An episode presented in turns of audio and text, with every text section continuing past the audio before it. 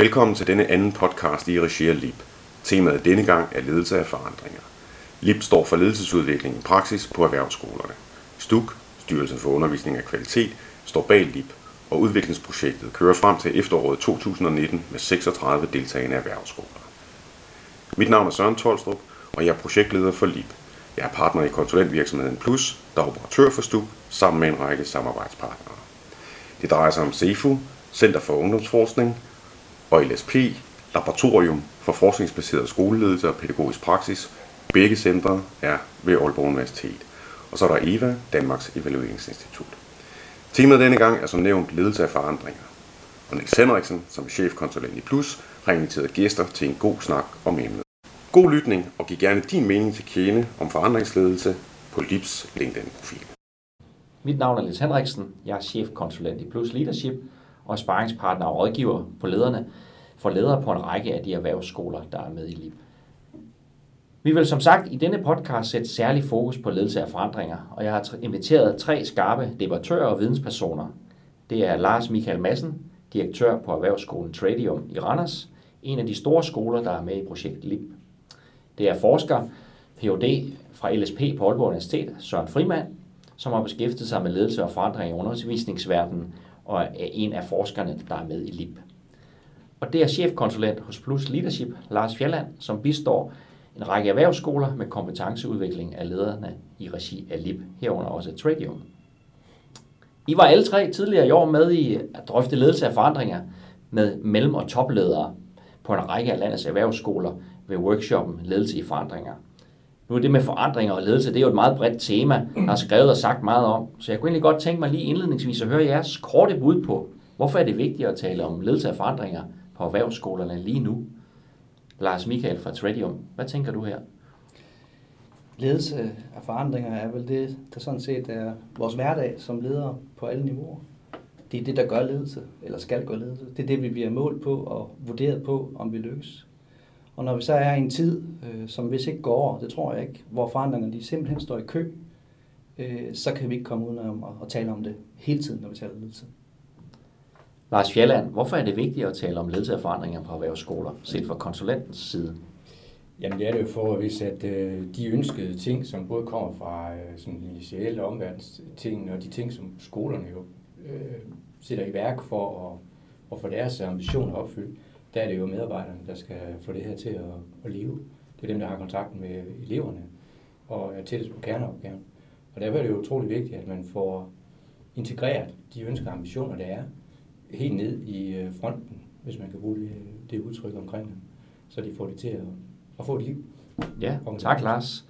Lad os høre øh, forskerperspektivet, Søren Frimand. Hvorfor er det interessant som forsker at kigge ind på erhvervsskolerne i de her forandringer, som der skal ledes derude? Jamen det er det, fordi for det første, så vil jeg ikke sige ledelse af forandringer, men jeg vil sige ledelse i forandringer, fordi vi er i en uh, verden, der er præget af hastigere og hastigere forandringer. Og hvis erhvervsskoler skal være kompetente og komme med et godt uh, udspil til undervisning, til studiemiljø, så er man simpelthen nødt til at hele tiden være på forkant med de, uh, og forholde sig til de forandringer, der skal ske for at man kan lave et øh, relevant øh, studieudspil mm. til, til de øh, studerende, eleverne.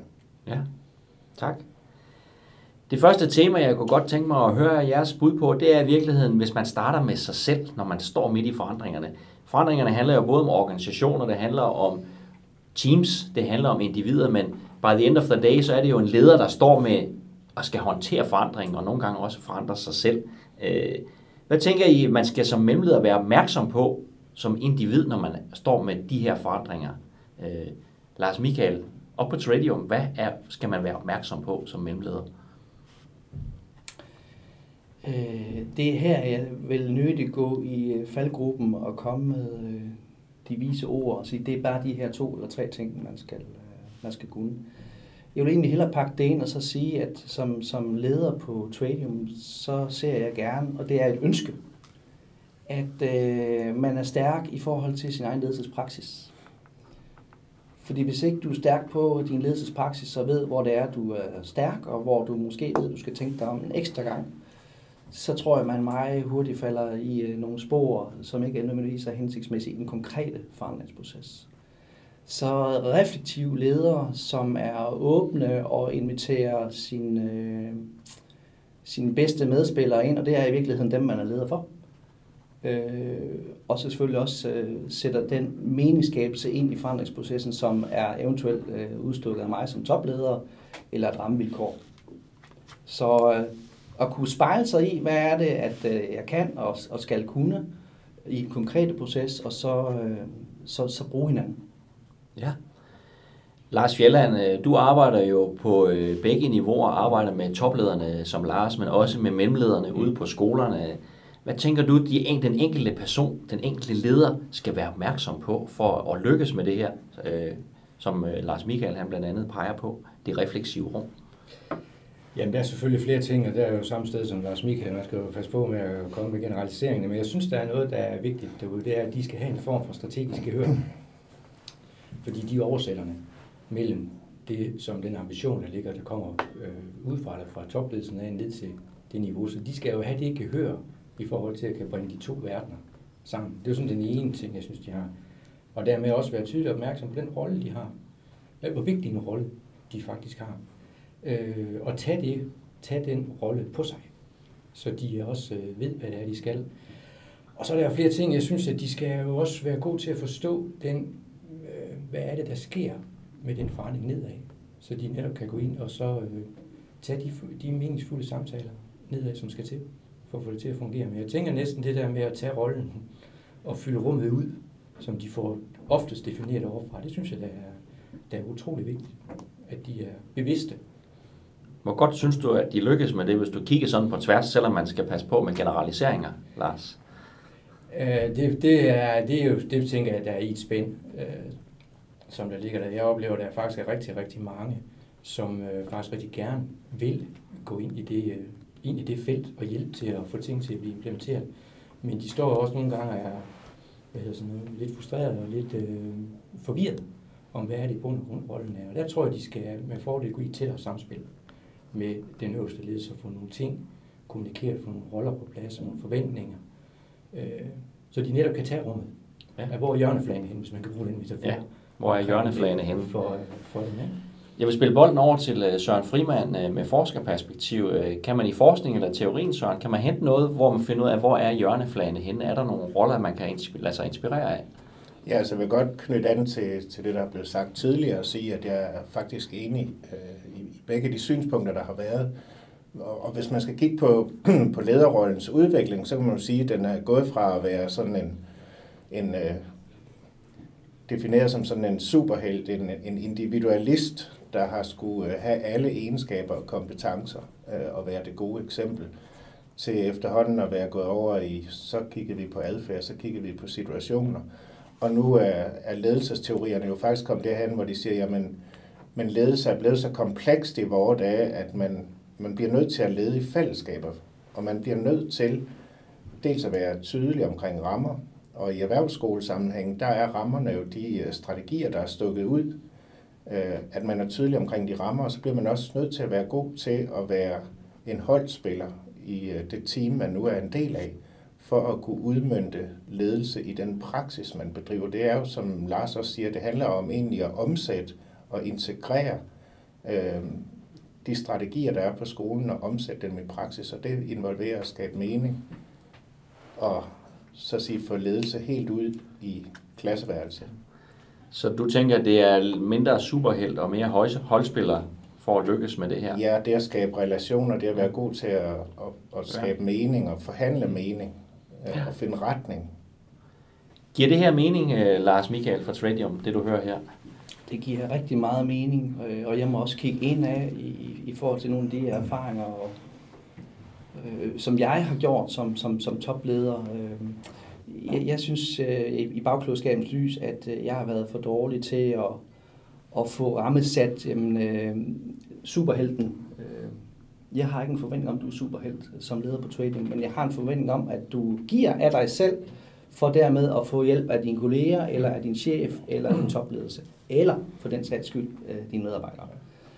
Øh, og hvis ikke man har fået det kommunikeret ordentligt ud, så er det klart, så går man måske faktisk med et, et, et billede af helt simpelt, især hvis man kommer ud af et, et fagligt miljø. Det kan være, at du for to år siden stod ude på en byggeplads og var sjakbejs, hvor det var nogle andre dyder for ledelse, end det er at være leder på en vidensinstitution. Øh, så, så den øh, refleksion, jeg i hvert fald gjorde mig for kort tid siden, det er, øh, og heldigvis haft en rigtig spændende proces med hele min ledergruppe, og sætte sammen i 24 timer og finde ud af, hvad er god ledelse, hvad er det, vi prøver på Tradium og sætte ord på, at det vi vil gøre øh, og have fokus på som, som ledelse sammen. Øh, det vi kalder et, et ledelseshjul, det kan jeg vende tilbage til. Ja. Tak, Lars. Fjelland, du markerede i forhold til det, det synspunkt fra Lars Michael. Jeg er meget enig. Det er jo en meget utrolig spændende proces, som øh, de har været i gang i nede i Traderen. Der er rigtig meget læring i det, og der er også læring for mange andre institutioner, så jeg har en opfordring til, til at rette henvendelse den vej, hvis man går den vej og, øh, og kigge.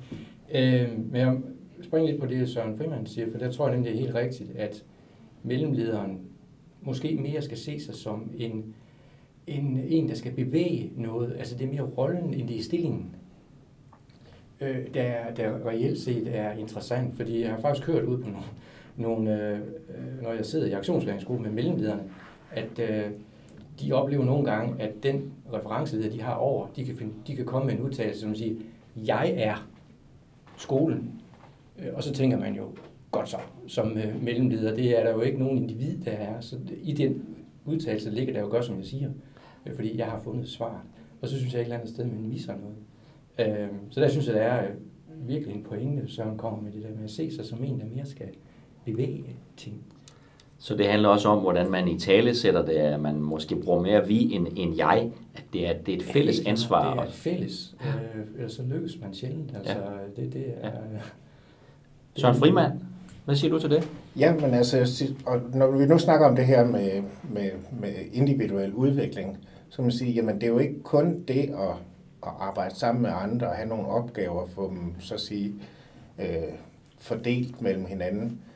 Det handler netop om i det her projekt øh, ledelse i praksis på erhvervsskolerne, så handler det jo netop om at kunne arbejde med de personlige aspekter, som for eksempel handler om ens opfattelse af lederrollen. Er jeg en superhelt, eller er jeg en, der skal facilitere mine medarbejdere? Er, hvordan, hvordan, kommer jeg, altså, hvordan udvikler jeg en stil, hvor jeg faktisk kan have dialog og kommunikere, mm. sådan at vi kan få udrettet det, vi gerne vil, altså det, der egentlig er vores kerneopgave. Så der er jo også en personlig side af det, som rækker ind i et fællesskab. Dels et ledelsesteam, dels rækker ud mod de enkelte lærer og lærerteams, øh, for at få sat skub i en udvikling. Og det kræver, at man kan skabe mening, at man kan have kontakt, at man øh, kan arbejde målrettet i en bestemt retning. Ja, i forhold til det med lederen som individ, der kunne jeg egentlig bare tænke mig som det, det sidste på det tema, kaste den ind. Hvad skal man så som enkeltleder være opmærksom på, man skal måske gøre anderledes? Lars Michael havde det gode eksempel, hvis man har skiftet funktion, hvis man kommer ud fra en byggeplads og kommer ud på en vidensinstitution, så skal der ske noget andet. Hvad tænker I, man som leder skal være særlig opmærksom på, hvis vi siger, superhelten har måske ikke de bedste muligheder for at håndtere og lede de her forandringer, man står med ude på skolerne? Så? Ja, altså vil sige, en af de vigtige ting, som jeg også har mødt ude på skolerne, nu er jeg jo ikke kun en forsker, der sidder inde i sådan et glasbur, øh, og forsker jeg faktisk også ude på skolerne og, og kører de her aktionslæringsprocesser. Og der handler det meget om at få så at sige, reflekteret over, hvilken rolle jeg har, og hvordan, hvordan man kan bruge sig selv ind i fællesskabet af lederkolleger, men også kan bruge sig selv som en aktiv øh, medspiller i forhold til de udviklingsønsker, der er ude i de enkelte fagteams og de enkelte afdelinger. Ja. Lars Fjelland, hvad siger du til det? Jeg er meget enig og kan supplere lidt med. Jeg tror, at lederne skal blive endnu bedre til at sætte sig selv på og i spil. Øh, og virkelig være opmærksom på den hjælp, de kan få. Enten hvis man går opad øh, og tager de der dialoger opad. Øh, jeg møder ingen topledere på erhvervsskolen, som ikke vil i dialog. Øh, overhovedet ikke. Øh, jeg tror så, at det nogle gange mellem oplever noget andet. Og det, der er et felt, som begge parter et eller andet sted skal mødes i. Så det der med, at de går ud og møder hinanden, for eksempel i aktionslæringsgrupperne her, og snakker om de besværligheder, succeser, opmærksomheder, læringer og erfaringer, og træde derud, det tror jeg, der kan være gavnligt for rigtig mange, at de ikke skal opleve, at de står med det alene, men det er, der er faktisk rigtig mange mennesker, der har noget at tilbyde hinanden. Lars Michael, du får det sidste ord i forhold til det her tema, i forhold til fra, fra toplederens side af. Øh, det peger jo så ind på, for jeg er fuldstændig enig i, at man skal vise sårbarhed. Øh, man bliver nødt til at vise sårbarhed, hvis man vil invitere ind, øh, og ikke bare tro, man er superhelten, for det, det dør man det. Så kommer man jo bare ind i styringsparadigmet, og, og så dør man inde på, på kontoret. Men det peger jo så ind på en anden kompetence, som pludselig kommer i, i, i spil sådan for alvor, synes jeg, og, og den kan også være skræmmende, nemlig ens relationskompetence. Ja, øhm, som jo ikke nødvendigvis gør det mindre sårbart. Øh, fordi hvordan kan det være, at der er nogen, der kan få processer øh, til at, at bare flyde, mens andre, der stort set skal lave den samme proces, ikke får til at flyde? Er det, er det noget, der er sparet op på en social kapital, en leder har, eller det er sparet op øh, på anden vis, eller hvad er det, man gør anderledes? Og der er transfer mm. ikke så let, synes jeg. Øh, det, så, så det, det er et spændende udviklingsfelt, og det er det, det, jeg kalder på, at der, der må man løse sådan noget i, i ledelsesfællesskaber. Ja. Jeg kunne godt tænke mig at få et perspektiv ind, som øh, du netop rejste der, Lars Michael, altså for at løfte op fra det individuelle, når vi taler om ledelse af forandringer, eller ledelse i forandringer, som Frimand nævnte, det er som det organisatoriske. Social kapital er jo det kapital, som en, en hel virksomhed og organisation har, for måske blandet at håndtere forandringer. Og Lars Michael, du nævner det med, med relationskompetencer, bliver rigtig vigtigt. Øh, Søren Frimand, sådan to øh, begreber der, hvis du skulle øh, give dit perspektiv ind i forhold til det organisatoriske, når vi taler ledelse af forandringer, hvad, hvad tænker du der? Jamen, hvis man nu kigger ud i sådan øh, forskningslitteraturen øh, omkring forandringer, så kan man jo sige, at der er to yderpoler i, i, øh, i hvordan man sådan griber organisatoriske forandringer an, og dermed også to vidt forskellige opfattelser Øh, den ene den går på, at forandringer er noget, man så siger strategisk beslutter sig fra, for fra topledelsens side og implementerer top-down i en øh, rationel proces, der er brudt op i tre faser, ligesom Levin. Øh, unfreeze, change, refreeze eller Cutters 8, og dem, der er mange tilgange af den type, ikke? hvor man tænker, at det er noget, man kan styre og planlægge sig ud af. Og så er der den anden yderpol i den her debat, som opfatter øh, organisationer som systemer, der har deres egen så at sige, indre logik øh, og bevægelighed, hvor man siger, at hvis man skal forandre i dem, eller være en del af den forandring, der automatisk er i sådan et system, så øh, må man gå ind i forandringen og så sige være med til at skabe mening og øh, facilitere processerne, kan man gøre som leder. Jeg tror ikke, at der er tale om et både og her. Jeg tror, at det er nødvendigt at have nogle rammer. Øh, Vej kan tale om løskoblede systemer. Der er et system, og det har nogle rammer og en udvikling. Så der er nogle rammer at udvikle sig indenfor, men det er løst koblet i forhold til, at man er nødt til at inddrage, involvere i processer og, og dialog. Ja. Så jeg tænker, at det er både og. Det er både og. Øh, hvad siger du, Lars Michael, som direktør på Tradium? Kan man arbejde med både over? Er man ikke nødt til at vælge et perspektiv, når man skal øh, lede store forandringer, som en, øh, en stor erhvervsskole, hvor du kommer fra? Jo, det kan godt være, at man skal vælge et perspektiv, men jeg tænker, at kompleksiteten den overhaler alle teorier rimelig hurtigt. Så at kunne beherske, hvad skal vi sige, begge sider af det kontinuum, og så situationsafhængig. Fordi enhver styret og gennemtænkt organisationsforandringsproces for eksempel, vil jo møde en eller anden form for uhensigtsmæssighed lige pludselig, når vi rammer virkeligheden. Så skal du kunne handle i forhold til at pludselig skabe mening i den øh, nye kontekst eller den nye situation. Øh, så i virkeligheden så handler det vel meget om, at, øh, at man her også kender sine roller i organisationen. For det er klart, det er, det er et andet spænd, der ligger i at være topleder, og måske har desinger, man skal videreføre fra en bestyrelse eller et ministerium. Øh, eller det er en forandringsproces, der for eksempel ligger i, i en en-til-en øh, samarbejde med en medarbejder øh, ude i, i, i tømmerafdelingen for eksempel. Så, så jeg er enig i både og, men, men kompleksitetsdelen, den, den, den, den skal i hvert fald med i, i ingrediensbunken.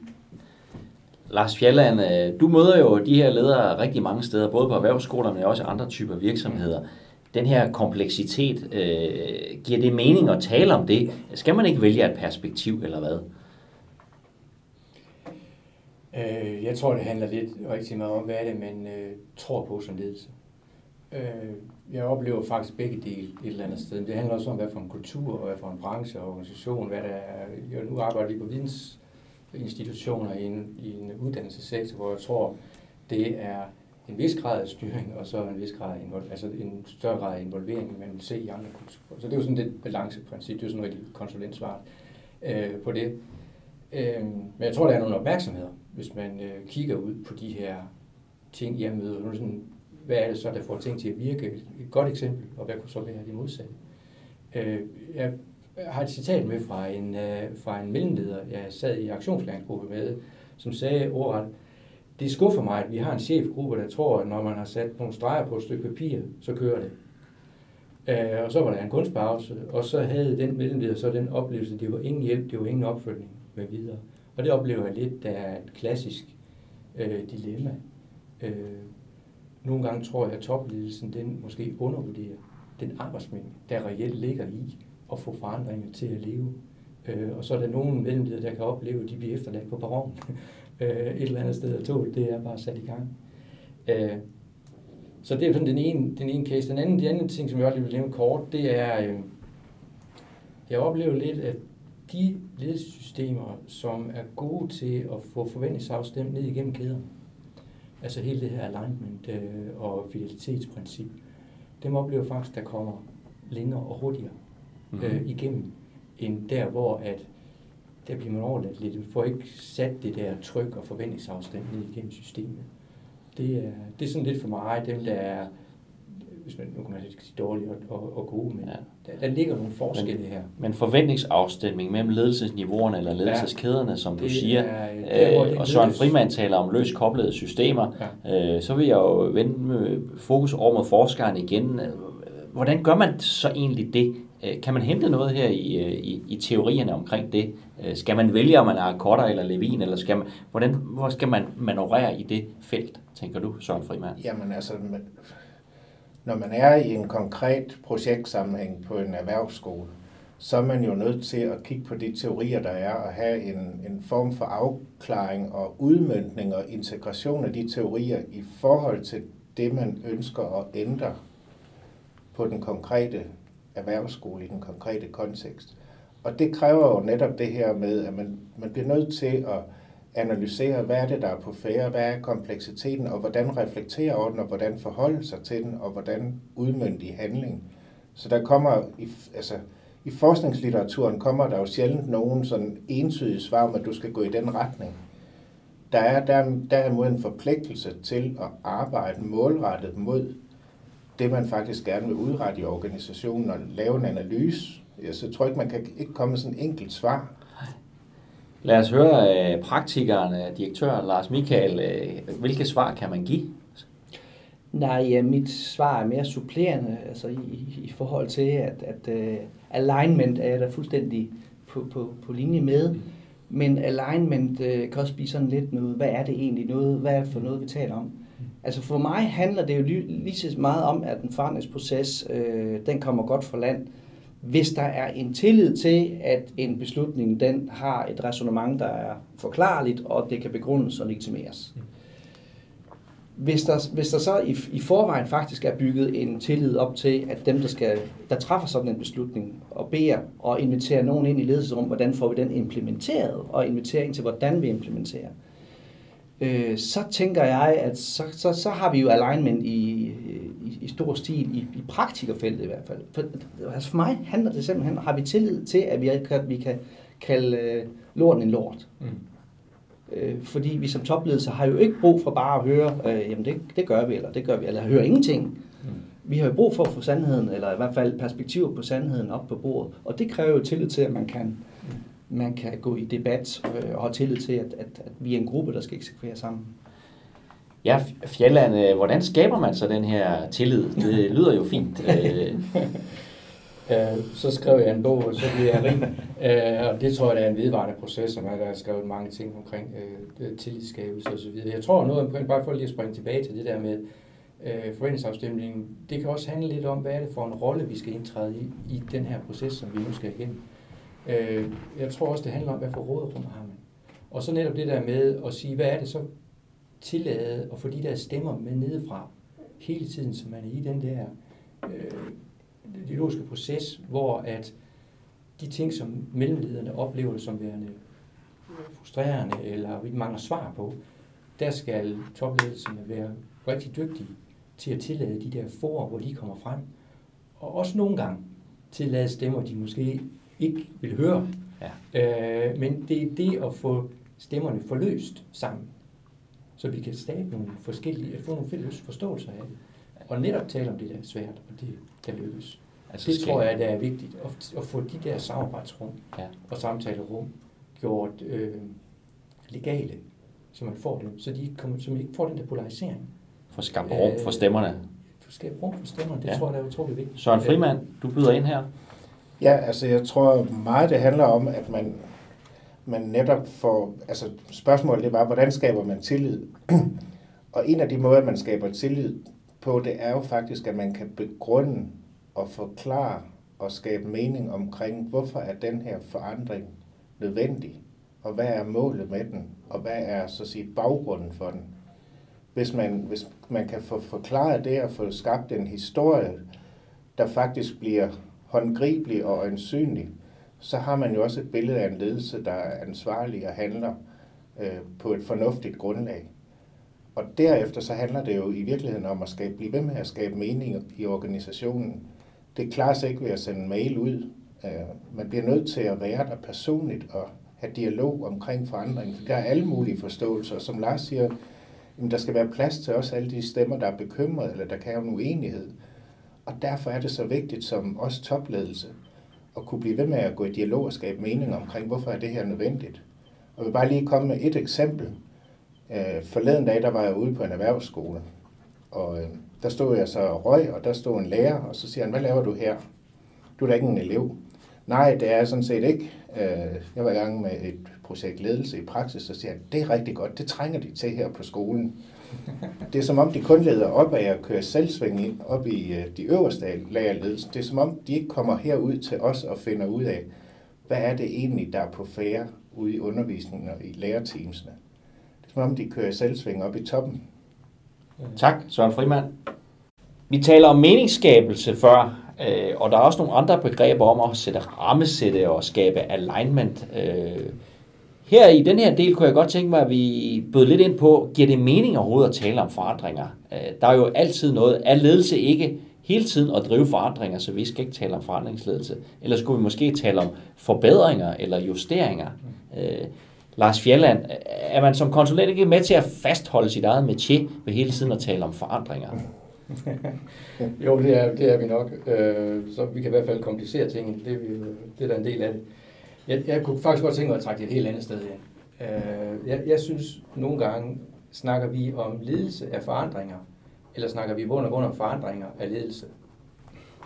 Øh, og jeg tror faktisk lidt, at vi skal nå, hvis vi skal nå nogle andre ting, så tror jeg faktisk, at vi skal kigge på, hvordan kan vi gøre det her på anderledes måder, så vi lykkes på en anden vis. Øh, så jeg tror faktisk lidt, det handler om at gå ind og kigge på, hvordan forstår vi den ledelsesfunktion, rolle, når vi taler om, jeg er enig med dig, at det er jo mere et vilkår, øh, end det er et valgfag for at blive i skolesproget. Øh, så, så den del tror jeg, der ligger et eller andet i at komme ind og kigge på, på den del af det. Man kan også kigge på ordet. Altså, øh, der, hvis man deler den op, så står det, det er for andre. Det er så ikke for mig. Øh, så hvis nu bare alle de andre, de vil forandre sig, så er jeg sådan set uh, home safe. Så der ligger noget omkring kommunikation. Og selvfølgelig er der forskel på, om man går ud og siger til nogen, vil du forandre dig, eller vil du forbedre dig, eller vil du udvikle dig. Øh, og der ligger nogle forskellige ting i ordene. Øh, men jeg tror, der ligger et ord, som jeg godt kunne tænke mig, at man begyndte at tale mere om, når man taler om sådan noget her, nemlig ordet disciplin. Øh, og jeg synes, disciplin har fået et øh, for negativt, øh, negativt klang i, i det her.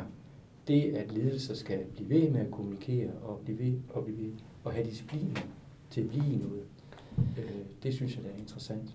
Det er anledning til at spille bolden over til øh, Lars Michael. øh, disciplin, øh, giver det mening at tale om det? Øh, Fjelland taler også om forandring af ledelse. Øh, set fra Tradium stolen af. Hvad tænker du her?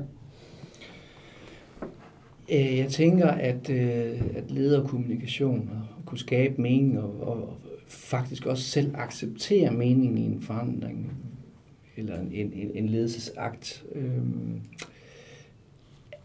det vil jeg hellere købe ind på som disciplin. Fordi hvis ikke du som leder er øhm, i stand til dels at kunne oversætte, men, men et eller andet sted også være autentisk, øh, så bliver det jo spottet lynhurtigt, øh, af dem, det, det går ud over, med så man sige. Så jeg, jeg, vil, jeg vil gerne introducere autenticitet ind i det, uden at det skal være sådan noget ophøjt, Altså, man er nødt til at have sit, sit, sit jeg med øh, som, som leder, og der kommer det personligt ind igen. Mm. Øh, og og så, så tænke, at øh, hvis, hvis ikke at ledelseskommunikation er på dagsordenen hele tiden, om vi har en stor forandring, eller vi har en dagligdags gøren og laden, så fejler vi på alle niveauer i vores, øh, vores, vores ledelse. Og der er vi ikke gode nok til at bruge kæderne og hjælpe hinanden med at oversætte fra kæde til kæde. Så ledelseskommunikationen, Søren Frimand, øh, er, det, er det her, hvor der er stadigvæk øh, rum for forbedringer? Lars Fjelland taler om forandringer af ledelse. Lars Michael nævner også, at, at her er vi måske ikke gode nok igennem ledelseskæderne. Jamen altså, jeg tænker jo, at, at, at udviklingen går begge veje, som, som nu Lars han siger, ledelse af forandring og forandringer af ledelse. Jeg tror, at, at vi skal fatte begge steder. Det er både og. Og, og i det løb, der er kommunikation afsindig vigtig, fordi vi skaber jo vores organisationer gennem kommunikation. Vi skaber den gennem de historier, gennem de metaforer, gennem de diskurser. Det vil sige en måde at tale om organisationen, om ledelse, om mig selv på. Og her er der et, et stykke arbejde at gøre i forhold til at arbejde med sin egen kommunikation. Hvad, altså ord betyder noget, de bliver vigtige ind i sammenhæng, fordi de bliver lynhurtigt tolket, og, og bruger jeg et bestemt ord, som for eksempel disciplin, så kan der være en, der tænker, Nå, okay, er manden nu i gang med at skabe kadaverdisciplin, er vi tilbage til den gamle sorte skole igen, eller hvor er vi henne, ikke? Øh, men disciplin kan jo betyde mange ting. Det kan også være sådan noget som at være god til at lede sig selv. Det kan være god, være god til at fokusere på opgaver. Og dermed bliver kommunikation afsindig vigtigt. Det er jo ligesom det, der er, så at sige, det er jo det, der er kernen i det, som Weik kalder meningsskabelse. Og forandringer, de er der jo hele tiden, så man stiger sådan set ind i nogle forandringer, der påvirker en som leder, som medarbejder og som konsulent, og derfor bliver man nødt til at respondere på, på de mange øh, forandringer og kommunikation om forandringer, der kommer. Og der har man en, en vigtig rolle som leder. Lars Fjelland, øh, kommunikation, meget rigtig meget af det, der foregår i ledelse i praksis, handler jo netop om at kommunikere om, om handlinger og adfærd i de her aktionslæringsgrupper. Øh, hvad er det for nogle fortællinger, som du bider mærke i som konsulent øh, på nogle af de begreber, vi taler om her, som disciplin og autenticitet? Jamen ude i aktionslæringsgrupperne, der oplever jeg faktisk en, øh, en utrolig stor lyst til at netop gå ind og dele viden øh, og erfaringer og så videre med hinanden. Øh, jeg tror langt, langt hovedparten godt ved, at det er hårdt arbejde, og der er ikke sikkert det ord disciplin, men så vedholdenhed, mm. øh, der ligger derude. De er enormt øh, optaget af, hvordan får jeg skabt rummet til at gå ud og bruge den fornødne tid. Altså de, de ved også godt, at tæt på ledelse og så videre, det er en vigtig nøgle øh, til det. Og der synes jeg, de er gode til at bruge hinanden, for eksempel til, hvordan skaber man det, hvordan forstår vi de her ting, hvordan skal vi forstå den forandring, øh, vi, øh, vi står i. Så det at skabe de der rum, og forstå, at kommunikationen jo både er ind i forhold til sig selv, øh, det her med autenticitet, hvordan skal jeg gå ud og være rollemodel for den her øh, øh, ændring et eller andet sted. Det synes jeg, det er vigtigt. Der tror jeg, vi har som konsulenter, forskere eller ledere en rolle i at gå ind og understøtte de her samtaleprocesser, der skal til. Fordi det tror jeg virkelig, der er nødvendigt. Det er der, det, er der, det ligger. For ellers så får jeg lov til at skabe min egen forståelse af verden, og det er ikke sikkert, at det er fremme overhovedet. Så der ser jeg vores rolle. Ja. Lars Michael, du kunne måske give et eksempel eller to på, hvordan I på Tradium så arbejder sådan konkret med ledelseskommunikationen for at, at styrke, styrke den sådan i praksis i virkeligheden, og glæde jeres øh, mellemledere på til det? Jamen i, i praksis, det er jo i hvert fald for eksempel at, at, at få identificeret, at det er en del af vores måde at tale ledelse på. Det er vores ledelsesgrundlag nu, at lederkommunikation, det skal vi tænke ind i, i enhver proces dybest set.